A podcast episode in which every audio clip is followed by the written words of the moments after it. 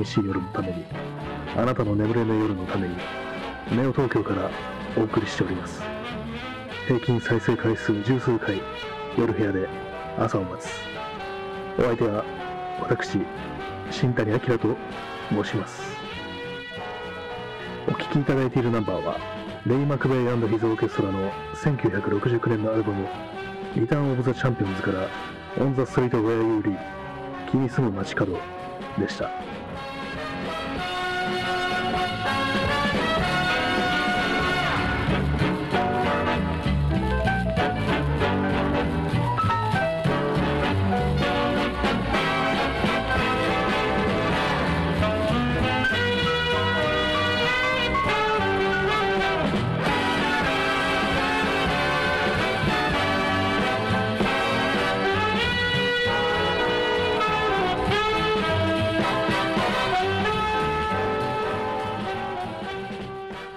こんばんは。小沢健二です。えー始まりました。第134回ですかね。そういうわけで、本日は3月6日、時刻はただいま21時34分です。今日は土曜日ですね。暖かい日でした。皆様いかがお過ごしでしょうかこの冒頭のあれをね、詐称するっていうね、昨日は村上春樹っていう、昨日は小沢健二ってね、小沢健二どんな声だかよくわかんないですけども、歌ってる声ぐらいしか知らないんですけども、どうなんでしょうか。まあ、それで始まりました、134回。結局のとこなんかまた毎日やってるっていう感じなんですけども、まあ、前にもね、申し上げました通り、こう、たとえね、ポッドキャストをやらない、やらない分時間が浮いたっていうね、まあ、そういう状態になったとしても、こう、有意義なことができているかというと、そういうわけでもないっていうことに気がついてしまったので、結局前と同じように、こう、毎日毎日ね、こう、マイクに向かって一人、一人ことを喋ってるっていう、そういう感じなんですけども、かといって、まあ今日話すことがあるかというとそうでもないんですよね。まあとはいえ、さすがにこう、ずっとじっとしてんのもあれなんで、また無理やり外に出たんですけども、今日はですね、あの、新橋停車場跡地。ち？ょ、すいません。または、また、名称が曖昧なまま始めましたね。ちょっと今検索して調べます。はい、えー、旧新橋停車場ですね。まあ、その名の通り、昔ね、停車場があったって、まあ、電車の止まるところですよね。非常に古いものらしく、なんていうか、歴史的に価値のあるっていうものみたいですね。その中があの鉄道歴史展示室っていう風になってて、まあその鉄道にまつわるいろんなことをね、そんなに大きくないんですけども、展示してあって、私はあの外側のね、建築、古い建物があるっていう、ね、そういうのを見たくて、ちょっと見、行ってみたんですけども、あんまね、こう電車のことは、鉄道のことはよくわからないんで、中はね、さらっと見ただけなんですけども、今はあの常磐線の歴史をね、こう、いろんな資料とかね、写真を交えてこう、展示してあって、好きな人だったら面白いのかもしれないですね。まあそういうわけなんで、あのね、鉄道にそんなに、まあ興味がなかったんで、あまりこう、そんなに感想もないんですけども、まあ、外側の、ね、建物は割と綺麗にこう、古いのが修復されてて、結構ね、インパクトありますね、やっぱり古い建物っていうのは。東京はもう、古いのはね、どんどん壊してしまう街ですからね、基本的に。そういうのを中でね、まあ古いものが残ってるっていうといいですよねっていう、まあそういう話でした。あの東京でね、残ってる古い建物っていうと、結構最近になっていろんなこう、建築、近代建築とかなんか現代建築っていうんですかね。まそっちの方が詳しくないんでわからないんですけども、まあここになんか結構古いのあったよな、みたいなのがどんどんどんどんね、なくなっていくっていう感じで、あまり残すっていう方向には行ってないみたいですね。まあ、特にあの、まあ、今日行ったね、まあ、新橋だとか、あと丸の内だとか、まあ、東京駅だとか、有楽町だとかね、あの辺の近辺は、その下のね、低層の部分だけ、古いね、建物の低い階層の部分だけ、そのなんか表側だけを残してて、で、内側はなんかもう、普通の高層ビルみたいな、なんかそういうような形で、こう、まあ、一応は残してるというかね、まあそれもなんていうかね、こう、あんまりこういいもんじゃないっていうふうなことをね、建築に詳しい人が言ってるみたいですけども、でちゃんとしたね、形として残ってないっていうわけで、その、皮だけ残してるみたいな、なんかそんなような感じらしいんですけども。あの辺は結構ありますね、そういうのが。まあ、ただ、今日行って思ったんですけども、やっぱりなんかこう、つまんないな、ここら辺っていうね、なんかオフィスビルっていうかね、大きな建物ばっかりあって、こう上を首都高がね、通っててっていう感じで、なんかどうも自分にはね、あんまりこうフィールするところがないんですよね。銀座とかね、そんな面白くないですね。銀座に用があるのが、私はあの、ギャラリーぐらいですね。写真とか見に行くときぐらいで、他の用事はね、こう一切ないんでね、あんまりあんまり、うん、楽しくないですね。基本的に。東京の東側自体がなんかもう、あんまりこう、楽しくないっていう。まあ、湾岸は別ですけども、私は。どうも、あの、オフィスビルっていうのがね、立ち並ぶところってのは本当に面白くないっていう。オフィスビルといっても本当に大きいものだとね、あんまりね、こう大きいものだとこう見上げる気にもならないっていうか、あんまり大きさっていうか、こう、歩いてるね、ものとしてはこう、あんまりなんかリアルに感じられないんですよね、風景っていうのが。ああいうのまあ、車とか乗ってたり、まあ、あるいはね、首都高とかをね、車でこう走らせてたりしたら、なんていうか、こう、すごく良いものというかね、こう、入り込めるのかもしれないですけども、ああいう景観に、まあ、未来的なものに思えたりして、まあ、歩いたりしてると、ね、全然なんか、うん、どうでもいいな、みたいな感じになってしまいますね。自分にはまあ関係ないなっていうところなんですけども、まあ、そういうわけで、まあ、今日は、まあ、一応ね、外出たんですけども、写真撮るためにカメラも持ってって、三脚とかも持って行ったんですけども、なんか、あんまり撮る気になれませんでしたね。まあちょっと手持ちでね、パシャパシャ撮ったぐらいでやめて帰ってきましたけども、なんかほんと外行ってもね、全然面白くないなと思って、結局あのね、ベンチとかね、座って、ベンチに座ってこうツイッターとか見てるんですよね。これじゃ家にいるのと変わらないなっていうね、そういう感じなんですけども、まあ、その後あの、築地本願寺だとかね、あの辺を行きました。築地本願寺は結構まあインパクトのある建築ですよね。あれも、広いですし、なんか寺というと、本当にこう、瓦屋根の、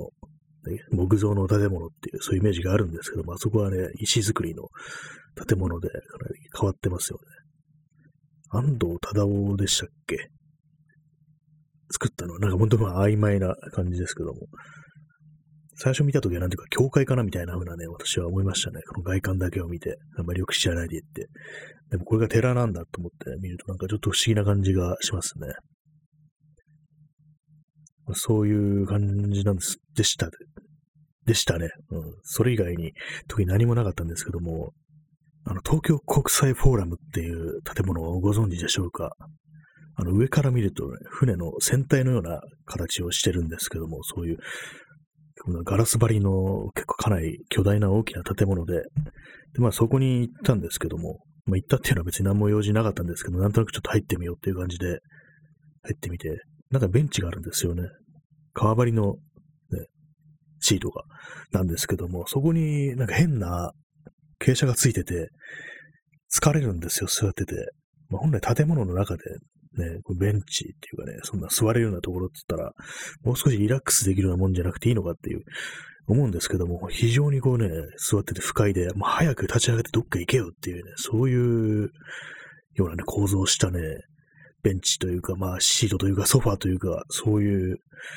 ものでしたね。あれはなんか非常にこう邪悪なものを感じましたね。何かこう、人間というものをね、こう、に対するこう敬意のなさみたいなものをね、本当に感じたんですけども、気持ち悪いですね。なんかもう基本的に、あっちの方のね、建物とかはもう全部そうです。なんか悪態ばかりついてしまいますけども、ちょっとびっくりしたんですよね。あの、いかいかにも見た目がね、ちょっとちゃんとしてて、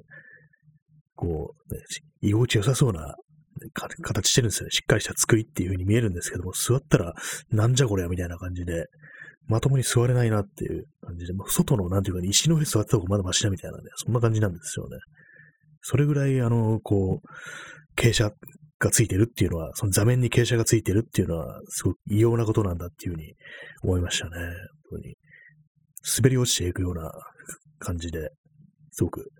嫌な気持ちになったという、まあそういうわけでした。東京国際フォーラムって言えば、なんかあんまよくわかんないんですけども何をするところなんですかね。具体的にどういう展示をやってるのかっていうのはあんまこう、知らないんですけども、一体何なんでしょうかね。まあ、そこに行って、まあ、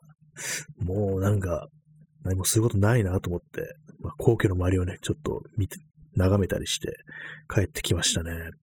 本当にこう、もう東京行くとこがなくなったなっていう感じですね。あっちのはまあ、行きやすいといえば行きやすいんですけどもね、そう自転車とかではね、行きやすいんですよ。道がわかりやすいとかね。あの、東京の西の方とかに行くと、結構あの、車道とか歩道が狭かったりして、あんまりこう、歩きだとかね、自転車とか、そういう手段で移動する人間にはね、結構大変というか、なんかあんまりこう、楽しく移動できないっていうところあるんですけども、特に東側は割とその辺はね、こう、割とスムースに行けるっていう感じなんですよね。あと、Google マップとかを見てて思ったんですけれども、こういろんな公園、大きめの公園、新宿御苑だとか、あとは浜離宮だとか、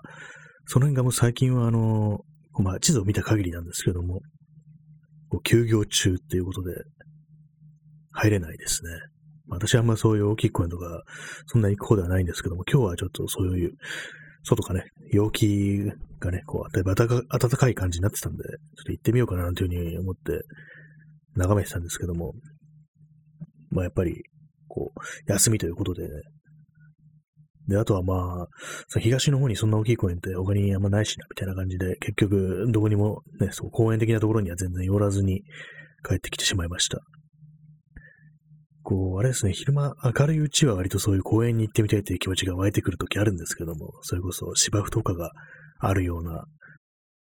くつろげるような、そういう公園行ってみたいな、なんていうふうに思うことがあるんですけども、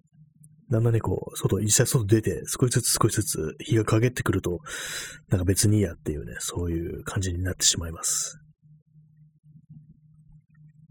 代々木公園とかも結構ね、行ってみると、別にみたいなね、そういう気分になってしまうんですよね、いざ。あまりこう、結局のところね、何も用はないんだっていう気がしますね。より何何かしらこう、目的がないとね、どこ行ってもそんなに面白くないっていう感じですね。やっぱりこう、まあ、数日前は、あの、四谷というか、千代田区の六番町というところに、そのね、まあ、内田百軒の聖地巡礼ですよね。まあ、あの、野良がいなくなった町に行ってきたんですけども、そういうね、具体的にこう、目的があるっていうかね、何かしらの取っかかりがあって訪れるのはいいんですけども、何もなしにブラーっと行ってみて、なんかいい、いいなっていう感じなんかそういう風な気持ちになることって全然なくなりましたね。やっぱりこう、まあ、どこもちょっと知ってる、知ってるところですからね、ほとんど。何度も何度も行ってるようなところですから、まあそれはまあ飽きるようななんていうふうに思ったりするんですけれども、やっぱりこう何かしらのこう、知識を仕入れて、ここに何があったっていうことをね、正確に把握して、そういうふうな感じでね、知識というね、メガネをかけて、よくね、風景が見えるようにしないといけないのかななんていうふうに思ったりしてますね。まあ、あとは、あの、中古カメラ屋とかも覗いてきたんですけども、まあ、特に欲しいものはなかったので何も買わずに帰ってきたという、そういうわけでした。なんか、こういうね、こう、報告されてもちょっと困っちゃうかもしれないですけども、私がこう一日何をしたかみたいなね、どこに出かけたかなんかっていう、そんな聞いてもなっていう感じかもしれないですけども、まあとりあえずそういう感じでした、今日は。今何かを言おうとして、で、今っていうふうに語り出したんですけども、その今って言った瞬間に全てを忘れました。非常にこう、短期記憶がやばいですね。まあ、そういうふうに忘れてしまったので、忘れたものはしょうがないということで、次に行きますけども、あの、前々前回ぐらいに話したの、村上春樹の、あの、SNS をやらない理由についてね、語ったという、あの、インタビューの件で結構ネットでは話題になってるというか、まあどういう内容だったかっていうと、まあ SNS にはこう上等な文章があまりないから、あまりね、そういう良くないものを自分の中に入れてくるの良くない、良くないのに、なんかちょっと変な表現ですね。まあ、上等じゃないものを自分の中に取り込んでいくのは良くないから、こう、SNS とかやらないんですっていうふうに、村上春樹が言ったっていう、そういう話だったんですけども、それがまあまあまあ、こうね、皆さん、ちょっとなっていうふうに思ってる人がいるみたいで、まあ、なんかそれそれもなんかわかるなっていう感じですね。私はまあどっちかっていうと、まあ、まあ確かにそうだなみたいなふうに村上春樹に対しては思うんですけども、あんまりこう、その、好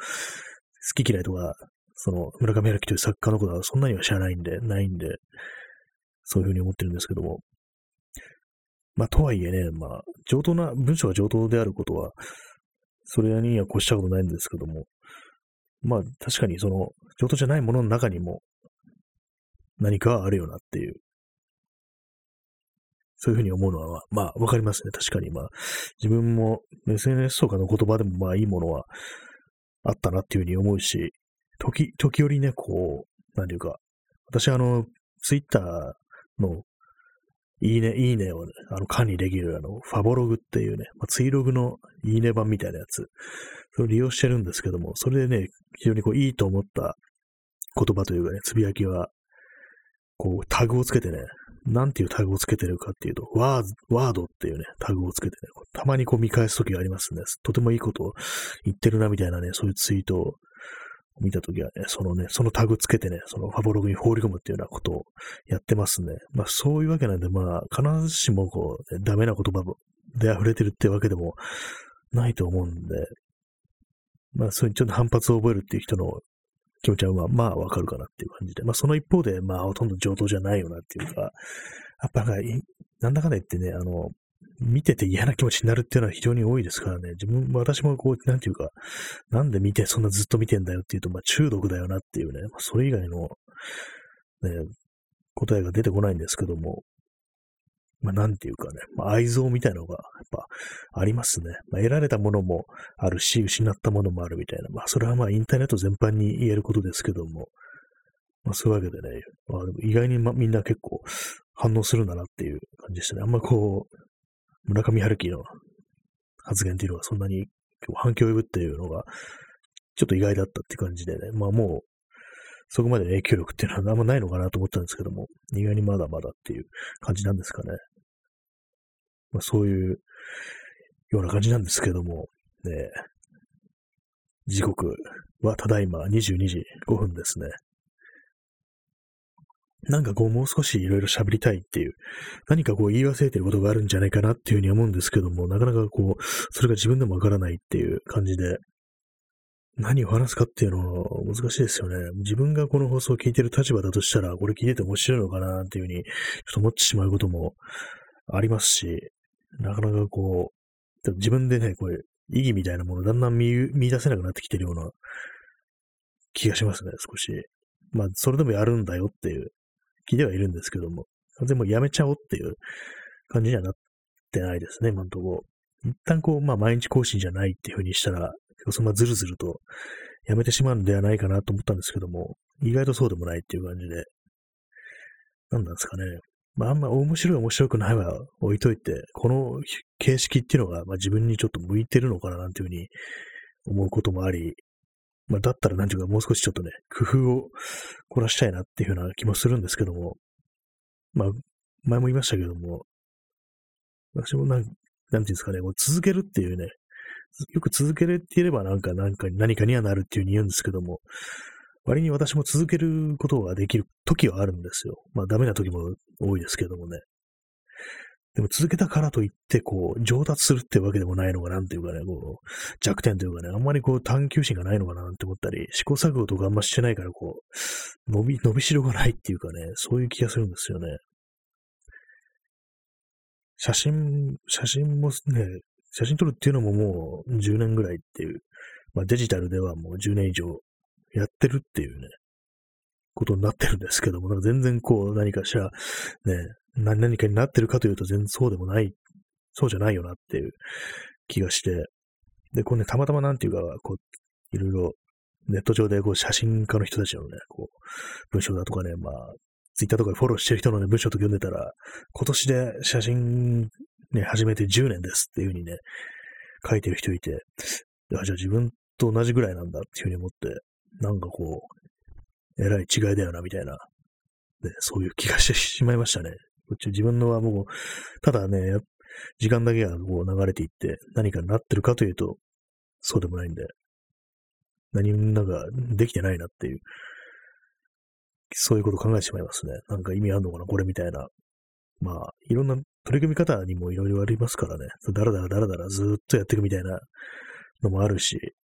こう、もう作家としてね、こう、ビシッとね、や、やってるみたいな、そういう人も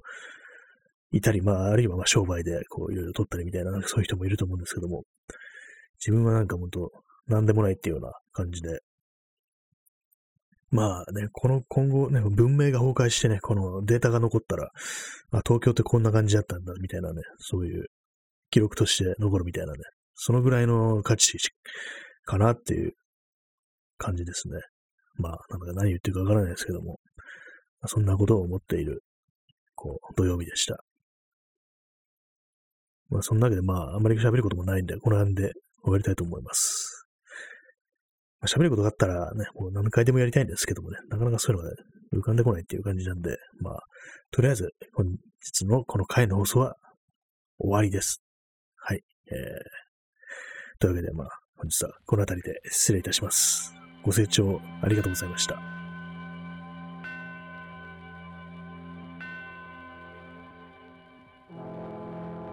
最後にお聴きいただくのは、レイ・マーティン・オーケストラストリングスの1964年のアルバム、ダンシング・アフター・ダークから、スリー・オクロック・イン・ザ・モーニング。この曲でお別れとなります。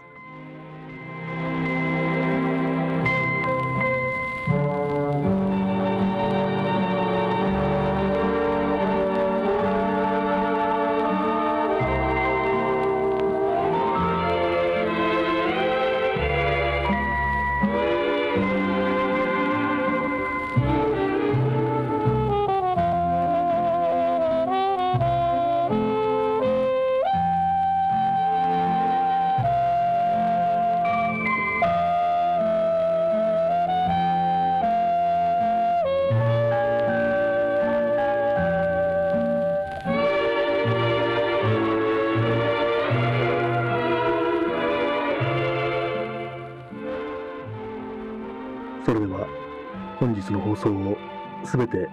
終了いたします。どちら様も日の元戸締まりご用心してお休みくださいませ。どうか皆様にとって明日という日が良い一日でありますように。2021年のネオ東京から本放送をお送りいたしました。それでは、さようなら。